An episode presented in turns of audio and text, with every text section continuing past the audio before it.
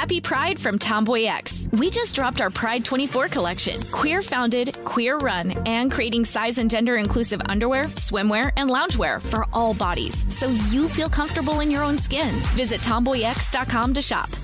Today's episode is brought to you by Canva. Uh, we're all looking for ways to make an impact at work, but not all of us are skilled in visual design. A Canva helps you get your point across uh, simply and beautifully. It's easy to design Canva presentations, docs, whiteboards, and videos. You start with a designer made template and customize it with your content. Uh, plus, add graphics, charts, and more from Canva's massive media library.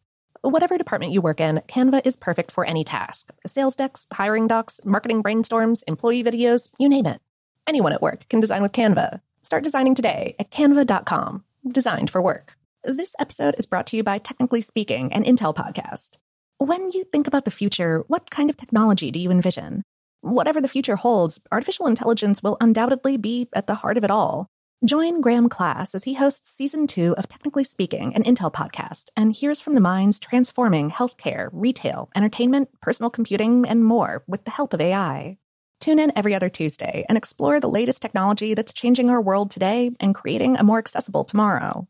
Listen to Technically Speaking, an Intel podcast on the iHeartRadio app Apple Podcasts, or wherever you get your podcasts. What's up? This your boy Lil Duval, and check out my podcast, Conversations with Unc, on the Black Effect Podcast Network. Each and every Tuesday, Conversations with Unc podcast feature casuals and in-depth talk about ebbs and flows of life and the pursuit of happiness. Unlike my work on stage, I tap into a more serious and sensitive side to give life advice and simply offer words of encouragement, yet remind folks to never forget to laugh. Every Tuesday, listen to Conversations with Unc, hosted by Lil Duval on the Black Effect Podcast Network, iHeartRadio app, or wherever you get your podcasts presented by AT&T. Connecting changes everything. Are you still searching for your perfect place to call home? Well, now is the time to buy at Fisher Homes. If you're looking to move in before the end of 2024, May could be your last opportunity to start building your dream home and close before the year's end. If you're hoping to move in even sooner, Fisher Homes also has homes that are move in ready and waiting for you, where you can start enjoying the benefits of homeownership even faster. Schedule your personal tour with a new home advisor today at FisherHomes.com and make this spring the season you find your perfect home sweet home. Welcome to Brainstuff, a production of iHeartRadio. Hey, Brainstuff, Lauren Vogelbaum here. The visually decadent hit show Bridgerton has managed to take some of the edge off and provide sweet relief from this world full of social unrest, pandemics, and scurrilous politicians. Set in 1813 London during the Regency period, Bridgerton quickly wrecked previous Netflix viewership records, with 82 million households worldwide tuning in during its first four weeks of release. That's a stunning 41% of their subscriber base. No doubt, people tuned in because they had heard tales of the diverse and gorgeous cast. All the steamy sex scenes didn't hurt either. But hot lovin' isn't all that Bridgerton is about. Feminist themes permeate throughout the first season, and the show also shines a bright light on class issues that plague society still today. Nonetheless, Bridgerton is a fictional television show based on an equally fictional book series, so it's safe to say that some creative liberties were taken. So, what did Bridgerton get right and wrong, historically speaking? Is it a true representation of life in Regency England? Executive producer Shonda Rhimes is known for shattering ceilings and stereotypes, so it really shouldn't have shocked anyone that her team cast a black man in the leading male role as the Duke of Hastings. And sadly, the scenario would have been very unlikely in Regency England. But we spoke via email with Whitney S. Christensen, a Regency historian. She explained that only about 20,000 of the 1.3 million people in London at that time were black, or about 1.5% of the population. She said, Bridgerton is largely a fantasy in terms of the diversity of the population shown. The majority of the black population was poor or working class, with most employed as servants. There are some exceptions, however. She said, while the numbers of high ranking black people in Bridgerton is fantasy, some of the ways they're depicted are based in fact. Uh, black boxers like Bill Richmond and Tom Molyneux were a popular form of entertainment, much like Hastings' friend Will. Additionally, interracial marriage, while rare, did happen and was depicted in the literature of the time.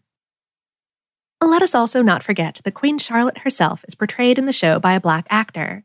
This may very well be rooted in fact. Christensen said, oh, One of her ancestors may very well have been a Moor or black, a mistress of one of her ancestors. Portraits of her definitely illustrate an African cast to her features, including her curly hair. But there were almost 500 years between Queen Charlotte and the Moorish mistress that may have been her ancestor. Watch any period drama, and you'll likely wind up incensed by the portrayal of women's rights or lack thereof. Bridgerton does a great job of depicting a close representation of the rights of women of the day. Whereas most of the female characters obsess over finding a husband, the character of Eloise Bridgerton routinely laments her gender's societally imposed limitations in life. She says in one scene, Must our only options be to squawk and settle or to never leave the nest? She says in another, You wish to follow your heart, and I wish to nurture my mind. The thing is, the women depicted who worry over finding a husband do so for good reason. In that time period, Christensen explained, quote, women could typically not inherit, and in fact, many estates were tied up in entailments, which meant that upon the deaths of their fathers, their homes were inherited by the nearest male relative, sometimes leaving unmarried women homeless. This made marriage incredibly important because there was no real way to support yourself financially if you were not of the working class. Hence the London season, which during the Regency period ran from around Easter to the end of the summer. During this time, the debutantes came out at Queen Charlotte's Ball, a tradition that continues today. During the Regency period, this marked the beginning of a months long process of lavish balls where men and women considered each other for marriage potential. Christensen said, The hunt for a husband was indeed known as the marriage mart, and people did indeed track how many times you had danced with a specific partner, and particularly if they were in a row. Three times in one night meant you were practically engaged already. Many young women felt immense pressure to find a husband immediately, as the character of Daphne Bridgerton does. A Christensen explained, There is some truth in the idea that a failure to find a husband in your first season was a disaster, but it's not because of your reputation. It's more that the money spent on a successful season, the gowns, the carriages, the travel expenses, the balls hosted in one's own home, could be ruinous if they didn't pay off. The pressures on Daphne to make a good match would have been very real. In the area of costumes, the show took some liberties, although the fashions are rooted in reality. A Christensen said, These are mostly fantasy, with the designers taking the silhouettes from the era and playing with color and creativity for effect. The silhouette of Daphne's gown is largely accurate.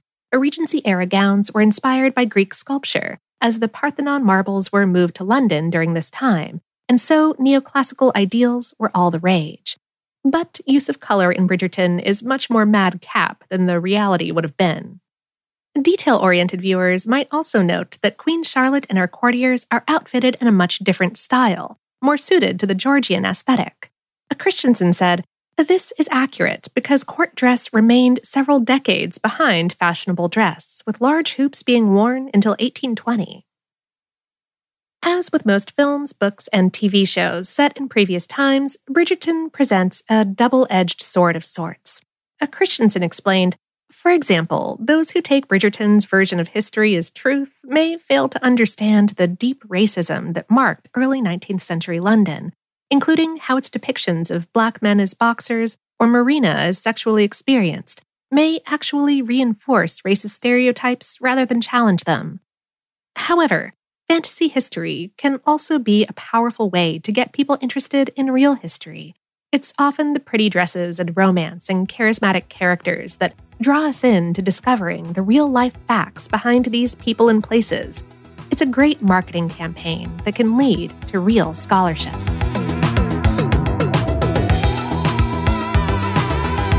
Today's episode was written by Alia Hoyt and produced by Tyler Klang. For more on this and lots of other curious topics, visit howstuffworks.com.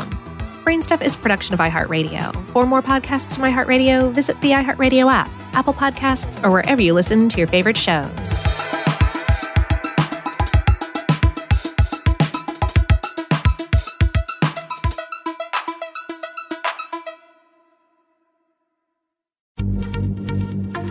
Happy Pride from TomboyX, celebrating pride in the queer community all year. Queer founded, queer run, and the makers of the original boxer briefs for women. creating sustainable size and gender inclusive underwear, swimwear, and loungewear for all bodies so you feel comfortable in your own skin.